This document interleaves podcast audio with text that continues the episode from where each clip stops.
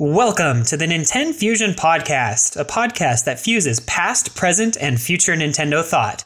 I'm David, accompanied by my friend Jordan. Today we're going to be talking about Pokémon Violet and Scarlet, which I gotta say took us quite a bit by surprise. Last week we talked about Metroid, and we were discussing whether or not we should have waited recording on that episode a few days, because Pokemon Day was coming up, and I said, we're just expecting Legends Arceus DLC. Like, they're not going to announce anything, like, big at Pokemon Day this year. Yeah, it's either that or, like, Let's Go Johto or something that wouldn't be too exciting. But nope, they were just like, here's a Scarlet and Violet and Scarlet. So... very, very interesting that happened to us. I think we're kind of cursed because this is another thing we got wrong in our predictions for the year. Yeah, we're only a couple months into the year and we're way off.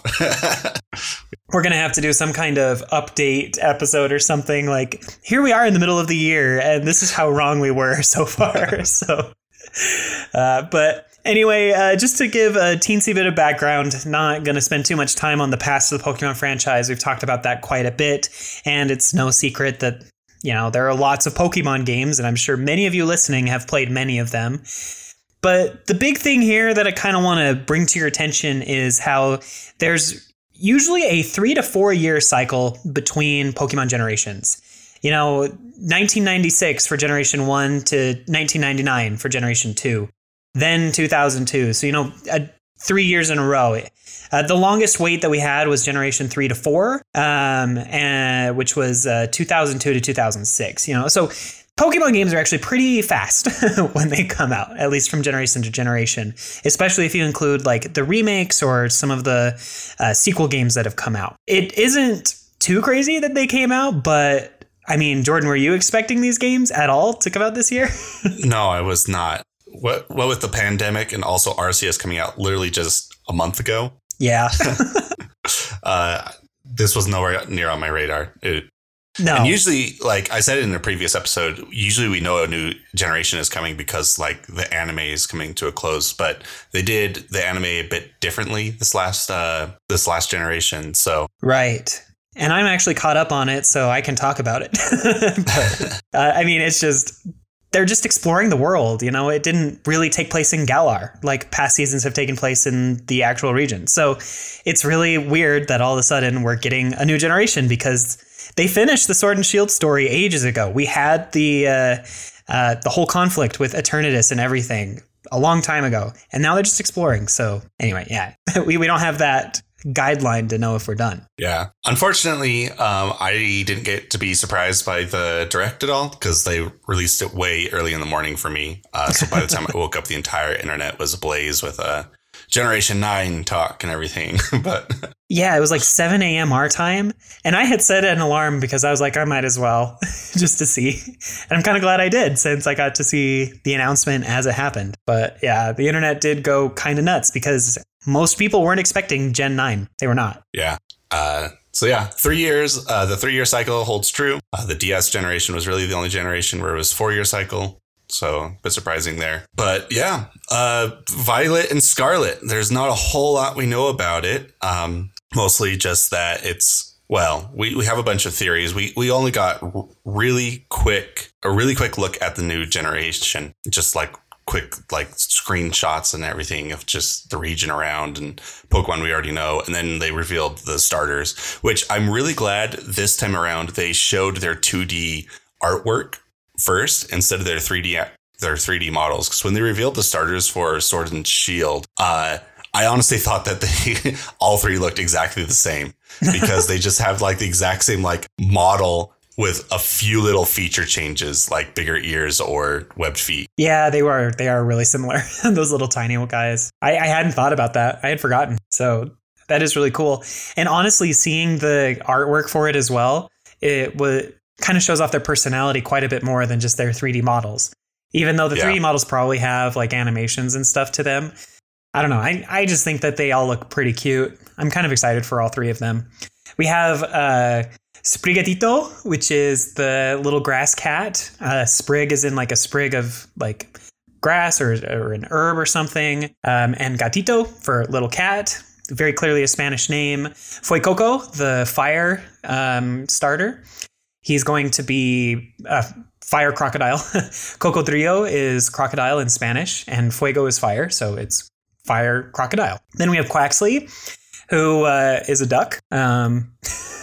His name isn't really inspired by Spanish, as far as I can tell, except it might be hinting towards Don Quixote, one of the novels that really kind of defined modern literature that was written in Spain.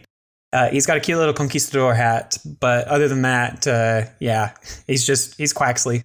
I can definitely see them basing a lot of the starters off of Don Quixote because they did the Journey to the West for a lot of starters back in like Sinnoh and Unova, I believe, as well. Yeah. So like Embor and also Infernape are based off of Journey to the West characters. Right. And I have seen a couple of posts like on Reddit and stuff where they are showing that, you know, Quaxly is the protagonist. He's Don Quixote. And then Fuecoco is like the squire of Don Quixote, Sancho Panza. And then Sprigatito is like Dulcinea del Toboso. Like, anyway, it's just they are probably based on the Don Quixote novel. But we don't really know for sure, and we probably won't until we see their final evolutions. I will say this is a really strong set of starters, like probably the strongest we've seen since, I don't know, probably Gen 4, honestly. Yeah, for real. Like, I like all three of them. Which is pretty rare. Gen 4 was the last generation where I liked all three of them. Yeah, and usually the starters all grow on me. I'll definitely have a favorite out of all of them, but... yeah, no, I liked all three of these basically right off of the bat. And it's honestly hard to choose which one. I can't just stick to my guns and do water every single time because I really like all three of them. I think I'm going to go with a Fuecoco, crocodile. Really excited for that. He has a really derpy look to him. Yeah. I think he'll just be the most fun out of the three. I really like the duck a lot, and the cat's pretty good too. But the cat doesn't stand out as much as the other two to me. So I guess it really depends on what their final evolutions look like, but I'm probably going crocodile, which also notably about the crocodile is that it broke the Chinese zodiac rule with the starters. I know. And so many people are upset about that. And a lot of other people are like, it was never confirmed to be a thing. It was highly likely. After 8 generations of it being really close, I don't know. Yeah, I think it's a bit of a thing. I think this is fine. I think it's fine to break away from traditions when it opens up design space. And so absolutely, if they just felt like, well, we really want to do a crocodile, then do the crocodile. Don't limit yourself just because of arbitrary rules that you set for yourself 20 years ago. Yeah, that you set with Gen 2 and then continue with Gen 3 and then have just possibly followed. Yeah, no, I really like the crocodile. And who knows, maybe he'll evolve into a form that looks more like a dragony snake of some kind instead of just being a big giant crocodile. He just loses his legs. Snivy. Snivy did. I'd rather have him stay as a crocodile. Honestly. Oh, I would too. But I don't know. Maybe they'll reference some sort of legend that I don't know about of like a lizard losing its legs, becoming a great snake or something. Maybe that's totally possible. I just also really hope that Sprigatito does not stand on her hind legs. That's all I want. Please. That's going to be the feminine one in the end. Yeah, but they can still make her feminine and not stand on her hind legs. And not become Delphox. Yeah, Delphox or, the other cat starter that we had, Litten, it became Incineroar. Oh, yeah. I just really hope that... They keep those front paws on the ground because we don't have like a tiger or a cat starter. It'd be really cool. But we do have a tiger or a cat starter. It's Incineroar. Well, one that looks not human. I will say cats and Pokemon do not have a good track record. No, they never do. Except for, I guess, Meowth. Except Meowth has always been on its hind legs. I actually had a discussion with this in a Discord server the other day where they're like, I could have sworn that Meowth was always designed to be on four paws, at least initially, and then it learned to stand later. And no, all of its official art has it standing on its hind legs. It still looks like a cat, but it is on its hind legs all the time. But yeah, cats are... Well, cats and most animals, honestly. Pokemon tends to make them look a lot like humans. And I really hope they don't do that. Yeah. So if you had to decide, which one are you going to go for? Quaxly is probably my top choice right now, but I'm also leaning towards Sprigatito. I just think she looks adorable. Either way, you know, when we get to the end game and we can start breeding eggs, I'll be sure to send you the ones that you're missing. I'm just hoping that Fuecoco is not a fighting type. Yeah, I hope so too. Fuecoco actually has a lot of design inspirations from a pepper. I don't know if you noticed that. Some people are like, wow, it looks like an apple. It's like, no, it's very clearly a pepper because it's spicy. And so a lot of people are actually hoping that it's Fire Ghost and becomes a ghost pepper. What do you think about that? I think that'd be really cool. My big problem with this, these kind of theories is a lot of them are based off of like English names and puns off of that. And this is a game made in Japan, right? Yeah. So it's a ghost pepper in English. Is it called a ghost pepper in Spanish or Japanese? Those two languages are both going to take precedence over English for this game in particular. Yeah, I honestly don't know.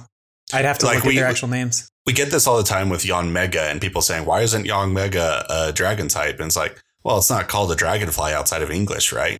Yeah. And it does happen quite a bit. I mean, a lot of the English names are actually really cool and do really inspire a lot of their designs. But yeah, there are some that just don't quite hit home, especially when it comes to typing.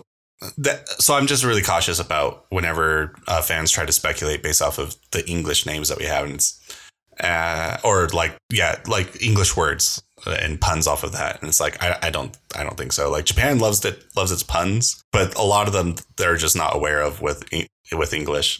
And some of them don't even translate. Like from what I understand, Bonsai actually has a really good Japanese pun that I don't understand. Like pseudo-wudo, which is like, you know, pseudo wood.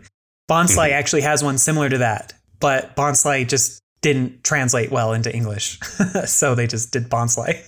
That is just one example. And also, I just want to point out to our listeners out there, be very careful of starter leaks, especially since it feels like Pokemon is gaining even more traction because the series is going in a direction that people are actually enjoying again. There's going to be a lot of fake art that people are going to pretend are like pictures that they've taken from secret Game Freak monitors or something to be like, look, this is the final evolution. Game Freak's not good at like containing leaks. No, they're not. But also don't believe everything that you see. There have already been a couple that are like, look, these are the leaked forms. And people are responding, what? Really? Where's your source? Just wanted to put that out there. I will say on the topic of like ghost pepper, Ghost is definitely a type I would really like. So far, I guess we've already had two ghost starters with, Decidueye and now Typhlosion from Arceus. Uh-huh. Exactly. Those are the only two. I still would prefer a type that hasn't had a starter treatment yet. It looks like my bug type is missing out once again in a generation. Yeah, it's a shame. I don't think any of these are going to be ice unless if Quaxly takes it. So Sprigatito might gain the fairy typing. That's what I've seen. If it off the top of my head, what other types have not yet had the starter treatment? And does dragon count? Because Charizard has a dragon the mega evolution. So does Sceptile, actually. Yeah, both of them got that. Do we have a rock type? I don't think we've had a rock type yet. No, I don't think we have. We've had ground for sure. Mm-hmm. We've had flying hit with Charizard. Let's see. The only electric we've had has been Pikachu, surprisingly. Yeah, which is really fascinating. A lot of people thought that Scorbunny's final evolution was going to be electric type, and then they didn't do any dual typings for Gen 8. I don't know. I'd have to sit and think when it comes to all of the starters types. We've had a lot of fighting types. Fighting is just a really easy type to make a design off of, I think. Yeah. It's just there's a lot of design space to it. And so that's why we get stuck with it a lot. The problem is fighting ends up with really dumb looking Pokemon, in my opinion. Sorry to all the fighting fans. They end up looking more humanoid. Yeah.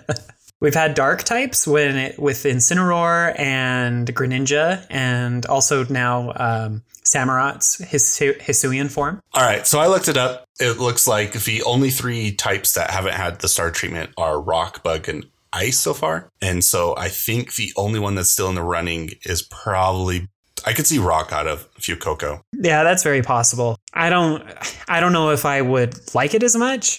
No, but it is possible. Man, it'd be really cool if it was a fire ice. That'd be sweet. That would be really cool. Have we had a fire ice type Pokemon before? I think that might be one of the combinations that's never been done. I have no idea.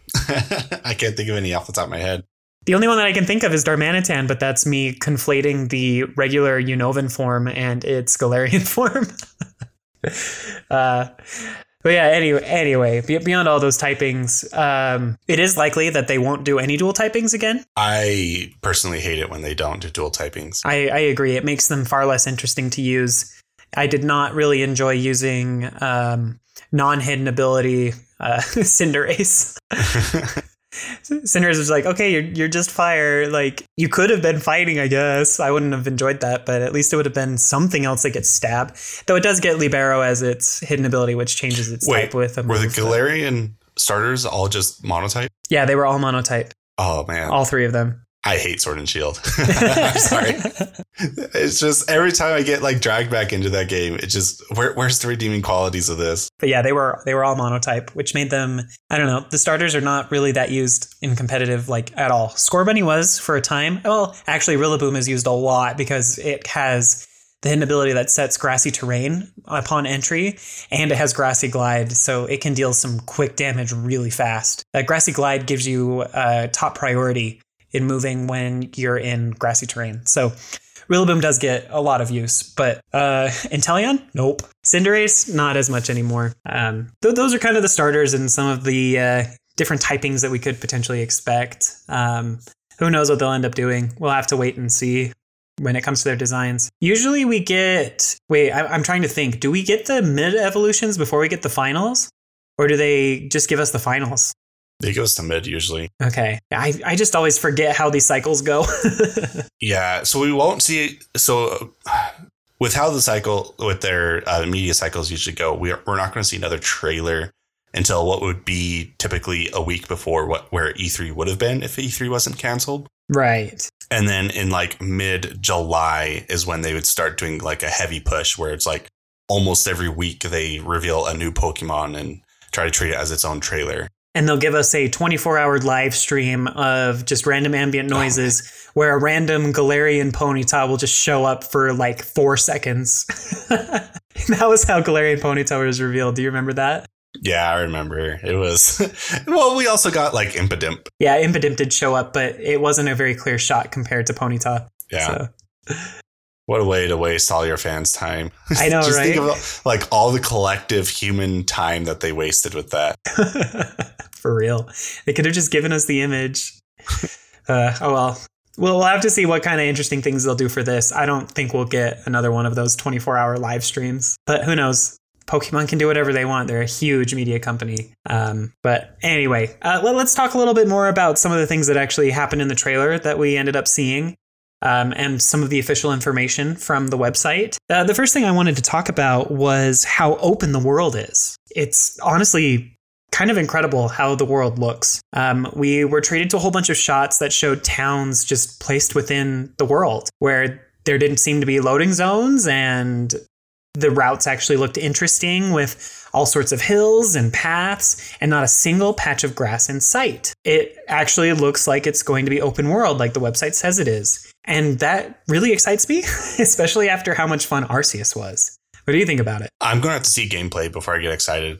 I have a I have a nasty feeling that they're going to try and like make it different from Arceus in some way, and probably for the worse.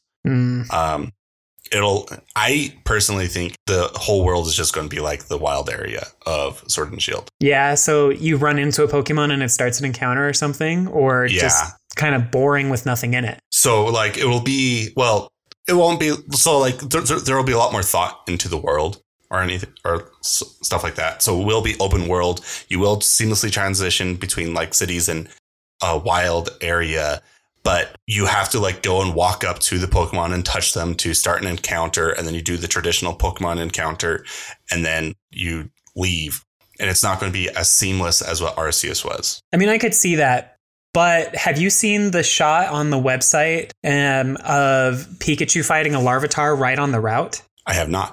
Yeah. So at scarletviolet.pokemon.com, I'll just copy the image and send it to you while I'm talking right here. But it's this really like interesting shot that shows you fighting a Larvitar with a Pikachu. And I believe the Japanese site has a different camera angle on it. So the character's still standing in the same place, but the camera is from Larvitar's perspective. So that could lead both directions. A lot of people are really hopeful that seeing Larvitar fighting Pikachu like this is that you just kind of like threw your Pokeball and Pikachu jumped out and you just start fighting immediately like in Arceus. But considering that there's a different camera angle on the other website, is that it might be that kind of like dynamic camera that Pokemon has been doing for a few generations where it just kind of rotates around the field as you're battling. Those also look like pretty static positions for for all the models to be at, right? For the battle, to be a backdrop of some battle. It doesn't feel as natural of an area to just randomly encounter something like an Arceus, but this is also a cherry-picked like photo that they used for media purposes. So I guess that probably doesn't mean a whole lot. Right. So I don't know. I'm really hoping that it's going to be like Arceus. I don't want the battle system to be the same as Arceus. I want it to go back to turn-based without the speed priority. Weird turn-making thing that Arceus has. But, I mean, it is totally possible that it is traditional battling and random encounters. Well, not random encounters, but cutscene encounters, I guess we can start calling them. Which I guess wouldn't be the worst. It's just that I've gotten down... After Sword and Shield, I just have like the default position that Game Freak's going to do like the minimum amount of effort for anything going forward. And I feel like it's too soon for the experiment of Arceus to really have any effect on the rest of their games yet. Yeah, and that's highly possible. Though I have heard people say the opposite, that Arceus was actually a spin-off team that took some of the ideas from Gen 9 that they were like starting to piece together and extended it further. So changing up the battle system, making it more seamless and faster catching even. I don't know. We'll have to see actual gameplay, like you said. Yeah, which we might not see like a full gameplay loop like we did with Arceus until they finally released it. Yeah, exactly. It's just going to be shots of random stuff, I guess. Super zoomed out so you can't see any of the new Pokemon that are spawning in on the route, and definitely none of the new characters. Something else about the trailer that I wanted to point out, I already mentioned the Spanish influences of the names of the Pokemon, but also we see a map in the actual trailer of the Iberian Peninsula in the real world portion of the trailer. And also a picture of the region map, though it is cut off and we only see a small portion of it, that also looks like the Iberian Peninsula.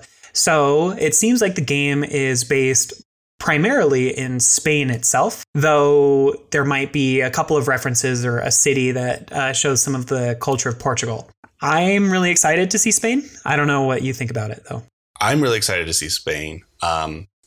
I'm surprised that they're going to Spain immediately after the UK. So now we've had France, UK, and now Spain, which all three of them are like right next to each other. It's kind of it's a really good region. Personally, I don't know much about Spain. I'll be honest. I don't know what kind of like big tourist attractions that they'll try to like Pokemonify. So I'm interested to see what they do, but I don't have really anything to like base my expectations off of. Yeah, and that's totally fair. But Spain is actually one of the most like biodiverse regions in Europe for a single country anyway. It has a desert. It has really pretty coastlines. It has mountainous regions. It has like flatlands. So we'll see a lot of variation that we normally see in Pokemon regions in this new region, but maybe even more so. You know, it almost feels like Unova in a lot of ways, where Unova had the desert and then like lush cityscapes, but then also like kind of creepy forests and kind of mountains. It feels a lot more diverse than Galar definitely did. To be fair, Unova didn't make sense to be as biodiverse as it did if it was truly based off of New York. Yeah, exactly. where did that desert come from? But I have no idea. So Game Freak can just make up whatever they want. Like the original 4 Pokemon games were pretty biodiverse despite all being in Japan. They are still fantasy worlds. Yeah, exactly. But it's nice to see it more than Sword and Shield were. Again, just harping more on Sword and Shield, I guess. Some of the really pretty things are like that giant cathedral-like Pokemon League building. I mean, I don't know if it's the Pokemon League, but it has a giant Pokeball on it, so you can only assume. That's based off of one of the huge cathedrals in Spain. I forget its name. I don't have it in front of me. But like huge tourist attraction, very beautiful cathedral. Really cool to see it in the Pokemon world, to be honest. But anyway, really excited to see what the region looks like. The actual like landscapes and stuff actually look pretty nice in the trailer so far, though you can definitely see that they're struggling still from a performance standpoint, which for a build this early before the game's actual release is okay. I just really hope that they nail down some of that performance and visual stuff. I mean, heck, I don't know if you noticed, Jordan, but the shot with the windmills, all three windmills were spinning at a different frame rate. Did you see that? I did not. You'd think they would have learned from the Arceus trailer. Well, kudos on them for not trying to manipulate the trailer. I know. But I was just watching it. I was just like, wait a minute. All three of them are different. Anyway, it was so funny. I also want to talk briefly about the player character. The player character is the most bland looking Pokemon character I have ever seen, and I am not excited to play as them. I think the male character looks really similar to Sun and Moon's main character, male character. It's possible. I mean, I don't know. They just look so boring. Especially in the trailer. It's just a kid with like a shirt and shorts and a hat. And for some reason, it seems even less recognizable than what Red was wearing in the first game. Yeah, for real. Despite Red wearing the most like generic clothes possible. And being sprites. Like a tiny little sprite. I also hate the art direction they've gone for the face. I don't know if you noticed that. I haven't. They are like stepping away from the Sugimori art style that Sword and Shield and Arceus had, and they're moving more towards the Pokemon Snap art style when it comes to the actual character models. And I don't like it. It looks kind of uncanny, where they're trying to be more realistic, but also still trying to maintain some of that more like anime feel. It's the eyes. The eyes are small again, not the big anime eyes like we've seen in Pokemon for the last like three generations. I don't like it. Yeah, I didn't spend much time looking at the main characters. I saw the trailer a couple times, but I didn't do a frame by frame look at everything. One thing that I did notice, well, so immediately after saying I didn't do frame by frame, that was actually a lie. I did do a frame by frame at one specific spot because there's one thing I want from Pokemon, like just a ton, is a new type. And they had a quick shot of like a plaza of a city, and in that plaza there was a whole bunch of like types in a circle. So I froze that and counted all the types, and it came out to 18, which is the same amount of types that we currently have. It would have been cool to get another one. So it is confirmed there will be no new type unless we discover it throughout the course of the game. I don't think so. Because like when they introduced Fairy type, it was a pretty integral part to that game. Yeah, it was. They talked about it all the time. It was all over X and Y. If you could add another type, what would it be, David? Another type. I might go for something like light type, though. That's, I don't know. Fairy seems to kind of cover that whole light thing. I don't know. I can't really think of anything else because the current type system is so ingrained in my head. You probably have better ideas than me. I would like a fungus type. It makes no sense that fungus is slapped into plant, like or bug, like both. Fungus and plants are plants and fungus are like really far apart from each other, like on the evolutionary tree. Hey, you've got a point there. Fungus are closer to animals. They really are. So I would like a fungus type. And I think that you could have some differences, like get rid of the weakness to flying or whatever, because how many birds eat fungus? Yeah, not that many. But it's not like as prevalent as like grass or anything. You could make it so it's super effective against psychic because of like psychedelic effects and stuff. And there are quite a few existing Pokemon that could receive that typing. You know, you've got the Marlo line, you've got Paris and Parasect, you've got the Amoongus line. There are quite a few mushrooms in the game that are either bug, grass, or I guess fairy type in the case of Marlo. That might make people like Shiinotic finally. I don't know. We could also make it the Fairy Slayer and make it so it's super effective against fairies. That would be pretty cool, because fairies are definitely the most powerful type in the game right now. So maybe it would like fill a role of like a more offensive kind of green or grass. I said green because like magic is on my mind, but and both would be classified as green creatures. I think that'd be really, really quite cool. That would actually make for 3 different green colors if fungus was going to be colored green. Its icon, I mean. Yeah. Well, it could be like another shade of purple. Yeah, it could be. Yeah, for sure. So anyway. I mean, now I'm also thinking about different states of the current types, because you've got water and ice. So like, what else could be done there? Could you do gas, fire and gas? That'd be cool. Ghastly would have to be moved from poison to... Finally, gas. There's no reason for it to be a poison type. I mean, it's literally called Ghastly. True. Gas. Whatever. Anyway, then lots of speculation when it comes to how you could actually fix the type table. Like, I know one of your things is to always point out that bug and ice types need some kind of buff. Absolutely. Yes. I don't understand why water resists ice. Because ice is water. I don't know. Ice freezes water. Yeah. Yeah, it's so dumb. And then bugs are just the worst type, period. They're so bad. Yeah, they really need to fix a bunch of the resistances of bug.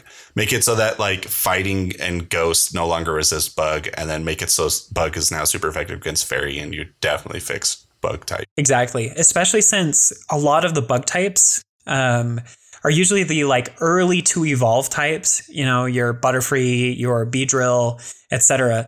Buffing bug type a little bit would probably make it more likely for people to keep those early bugs on their team. Or it might incentivize Game Freak to make more late game bugs like Scyther. Yeah. Or like Volcanrola, if that's how, I forget if that's how you actually pronounce that name. So I guess this kind of like blends into what we actually want out of this game. I want them to move away from the traditional like route table Pokemon from the early game, where you always have to have a worm, you always have to have an early bird and all that. I know I'm not going to get my wish, but it'd be really nice if we start mixing things up and maybe make it so ice Pokemon show up before the 8th gym. Yeah, at least that one. Please. I don't know why ice is always at the end of the game when it's one of the weakest types. For real. Like, there's no reason to ever put an ice type on your team unless they're your favorite Pokemon or something. I never put an ice type on my team ever because they're so late, and I've already got EV trained Pokemon because I understand how EVs work for having my team with me longer. My Pokemon are just going to be stronger and stuff like that. And I mean, one other thing that they could do to really free up and adjust that route table is have the route tables actually progress somewhat with you as you get stronger. So like different spawns start appearing as you get different badges. Or if the game really is open world, that you can go to end game routes and try and catch some of the more powerful stuff or some of the ice stuff right off of the bat. I think that would be so cool. If it's truly open world and I see a mountain, I'm running straight there because I'm going to have an ice Pokemon on my starting team. I am determined. Yeah, that'd be so good. I mean, and speaking of open world, another thing that I would really enjoy is the ability to choose the order I want to get badges and have them scale in difficulty. Yeah. Based on where I am. One of the reasons that I've really enjoyed that idea is... what was it? The Pokemon Origins anime that was on YouTube? The one that starred Red and Blue? Do you remember that one? Yeah. And then like Brock pulls out like 4 Pokeballs and only takes 2 because he's like, you don't have any badges yet. So you have to go for the easier test. Yeah, exactly. That's exactly what I was referring to, is if the gym leaders had a system like that and could curtail the difficulty to the trainers that are actually fighting, that'd be awesome. Because it's always been confusing in the Pokemon world, like, kids that start off in the Pokemon League are going to start in different towns. So if they start at the late game, are they going to have to fight a level 60 something Pokemon like when they're only level 5? Or are the gym leaders actually going to try to curtail their difficulty like Brock did in that anime? I'd really love them to actually explore that in the game. And an open world game seems like the perfect opportunity to do that. Yeah. I'd also like it so that you can then revisit after becoming champion or something to then play against them at their fullest team. Right. Like some of the rematch battles in the past where they've actually been like fully loaded out with strong Pokemon. Yeah. Which hasn't been really a thing. I mean, Sword and Shield kinda, sorta, almost did it with the Star Tournament, but that doesn't really count. I'd rather do it at their gyms and only against them. What else? What else are you looking forward to, Jordan? Or not looking forward to? What else do you want? I always want double battles. Double battles always stick around in Pokemon games, but I would love the feature to just make it so every battle in the game is a double battle. It's so much more interesting. Double battles are the way that Pokemon battles should be. I hate singles. So tired of singles being the main gameplay. Yeah. Like keep it in. That's fine. But give me like a secret menu where I can change it to just all doubles at the start of the game. That'd be awesome. That'd be so cool. It's one of the reasons why I really like Coliseum and XD, even though those games kind of have their difficulty problems because they're so old. They are really fun because they're double battles every battle. Yeah. I mean, if there's also a secret menu, they also should have a difficulty option. Oh, that's exactly what I was about to say. Beat you to it. Give me a difficulty option where every trainer has 6 Pokemon. That would be nuts. I am so tired of how many battles in like Sword and Shield and also Arceus or whatever, where they have like 3 rocket grunts or whatever they're called for that current game lined up in a row, and they all only have 1 Pokemon. I'd rather fight 1 grunt with 3 Pokemon than 3 grunts with 1 Pokemon. That way I have less like transitions between each battle. Yeah, that honestly, like I just have to say that was one of the most disappointing things about Arceus was how most of the battles were like 1 Pokemon. Yeah. Yeah. So if we were to get an Arceus game where we have like full trainer battles, like that's it. That's what I want. Yeah, it'd be so good. And I'm really hoping they do it this game because one of the main things with open world games is you have the entire world to go explore and do whatever you want. But there is like an intended path, and straying from that intended path has the consequences of just upping the difficulty usually. So maybe they'll like dissuade you by having full team Pokemon battles off the beaten path. That'd be so cool. Oh, I'd love that. Oh, man. I've also just always wanted a Pokemon game that's just got every region in it, just to do stuff like that where, you know, there's a better way to go about things. And it would be really cool to see bits and pieces of that here in Scarlet and Violet. So, I don't know. I'm really excited. Well, I need to see gameplay before I'm excited. I am very hopeful is what I should say. Cautiously optimistic. Game Freak has not really given me a lot of confidence aside from Arceus. Arceus was really good. Yeah, I'm kind of in the same boat. I really do think that these games have a lot of potential, especially after playing through Arceus and still kind of being hooked to Arceus. But yeah, Game Freak really needs to kind of show me more before I commit. Well, I'm going to get them no matter what because they're Pokemon games. Like, and that's part of the problem, right? You and I are. And every other Pokemon fan are going to get them whether they have everything we want or not. So why does Game Freak even need to listen to us? I don't know. Because we all want it to be better. We want them to do better. I'm excited to play with my Fire Crocodile in like 9 months. I know. I can't believe it's coming out this year. I'm still kind of in awe that we didn't get Johto Let's Go games or Arceus DLC. I still don't think you can do a Let's Go game ever again. Not after Arceus. No, you can't. We thought it was possible. That was one of the things we said before Arceus came out was that maybe we'll get Let's Go Johto because Arceus is just kind of a side game that's not going to be very good. And then Arceus was really good. And now we can't go back. They can't do it to us. They just can't. But they will. They probably will. They're Pokemon. They can do whatever they want. They get away with it every single time. No matter how many fans go to Twitter and get super salty about literally anything, Pokemon doesn't care. Game Freak doesn't care. I mean, they want us to be happy, but, you know. So on that happy note, I think we kind of covered everything we wanted to talk about with this episode. Yeah, I think that's just about it. Of course, there are all sorts of theories going around right now, but there just really isn't enough concrete stuff to really kind of mention a lot of them. I will say, though, that the names Violet and Scarlet and the little icon in the Japanese logo seem to indicate that the main mechanic or whatever power the legendaries have will have to do with light. Maybe not light versus dark or like the sun versus the moon, because we already had sun and moon legendaries in Sun and Moon. But Scarlet and Violet, they're like the two ends of the visible light spectrum. So there might be something there. And I won't speculate too much more on that. I just thought that was interesting and thought I'd bring that up. Yeah, that's actually a really interesting one that I haven't heard up to now. Who knows? It's much better than the theory that the legendaries are going to be based off of oranges and grapes. I don't get where the oranges come from. Oranges aren't Scarlet. It's in the name. I know, it's Scarlet. People are like, but Spain has oranges. Like, but it's Scarlet. It's called an orange. Plus, there are like little stars and things in the logos, which. Yeah. So that leads me to believe that like the legendary is probably going to be a ghost type again, because outside of ghost and maybe psychic, I don't think we've seen any stars like that on Pokemon. Unless we got cosmic type. Ooh, that'd be really nice time to add in cosmic type, right? Oh, that'd be so sick. It's not going to happen, though. Would they have to change the typing of Cosmog, Cosmoem, and Manoa? Oh, yeah. All the space legendaries. Like, that's one of the problems with the idea of the cosmic type is it's almost entirely legendaries that would have to be changed. And Clefairy. No, just kidding. Clefairy already got changed to Fairy.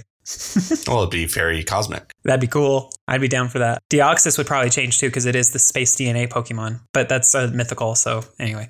There's also that like Area 51 Pokemon from Unova that I forget its name. From Unova? The like detective alien thing. Oh, yeah. Behium and Igelium, however you pronounce those really weird names. That would work because they are aliens. They're UFOs. That's kind of all I have for theories that I'm really interested in. I think that light is definitely something to do with it since it's Scarlet and Violet. There's also the one last thing I will say is Scarlet and Violet were the original two colors of the Spanish flag. Well, not original, but the two main colors of the Spanish flag about, I think it was like 50 or 60 years ago, maybe 100 years ago. So that's another theory that buys into the whole Spain thing, but it's pretty confirmed that it's Spain. I mean, we saw the map. And I've seen all sorts of people that live in Spain make threads all over Twitter that are like, oh, yeah, this particular shot is referencing this thing in Spain. Like, clearly it's Spain. I've done whole dissections. So it's Spain. Yes. Though there might be references to Portugal, like I said, but we'll have to see. Well, Portugal might just be DLC, right? That's totally possible. Yeah. Though if they were to add DLC, I'd definitely rather go to Kalos. Because I need to see Kalos in 3D on a better system. Kalos was in 3D. That's what I mean. I appended that statement with on a better system. I don't know. There was a lot of theories already that like Kalos was going to be stapled onto Galar. But well, and there was the other theory that Kalos was going to be stapled onto Alola as well. Wait, what? Yeah, there was another theory a while ago that after that Ultra Sun and Ultra Moon, we would go visit either Kalos or Kanto. And neither of those happened. Yeah, I guess through wormholes, that makes sense. Sure. All right. Either you get on a boat or a plane. I don't know. These games are just so fresh. It's just so fun to speculate about them. And I'm sure there'll be theories all over the internet about them. But as it stands, you know, we've mentioned this already. We're both cautiously optimistic. We will both definitely get these games, but we would definitely like to see more gameplay. Any other thoughts from you, Jordan? No, I think I'm good. All right, cool. I guess that wraps up the episode then. Thank you so much for listening to this episode of the Nintendo Fusion Podcast. We really appreciate you listening. Be sure to drop us a like, leave us a review, drop a comment, share us with your friends. All of that stuff helps the show grow so that we can continue to share our opinions with the Nintendo world at large. Also, be sure to join our Discord server. Head to nintendofusion.com/discord, and you can chat about all things Nintendo with us. And on that note, we'll say thanks again for listening, and we'll catch you on the next one. Bye-bye. See ya.